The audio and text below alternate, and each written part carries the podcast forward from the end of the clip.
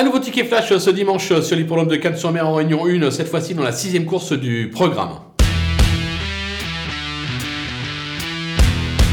Dans cette épreuve, on va tenter euh, un cheval en simple gagnant, même pas placé parce que la cote ne sera pas intéressante. Je parle du numéro 5, Esprit euh, Mystique.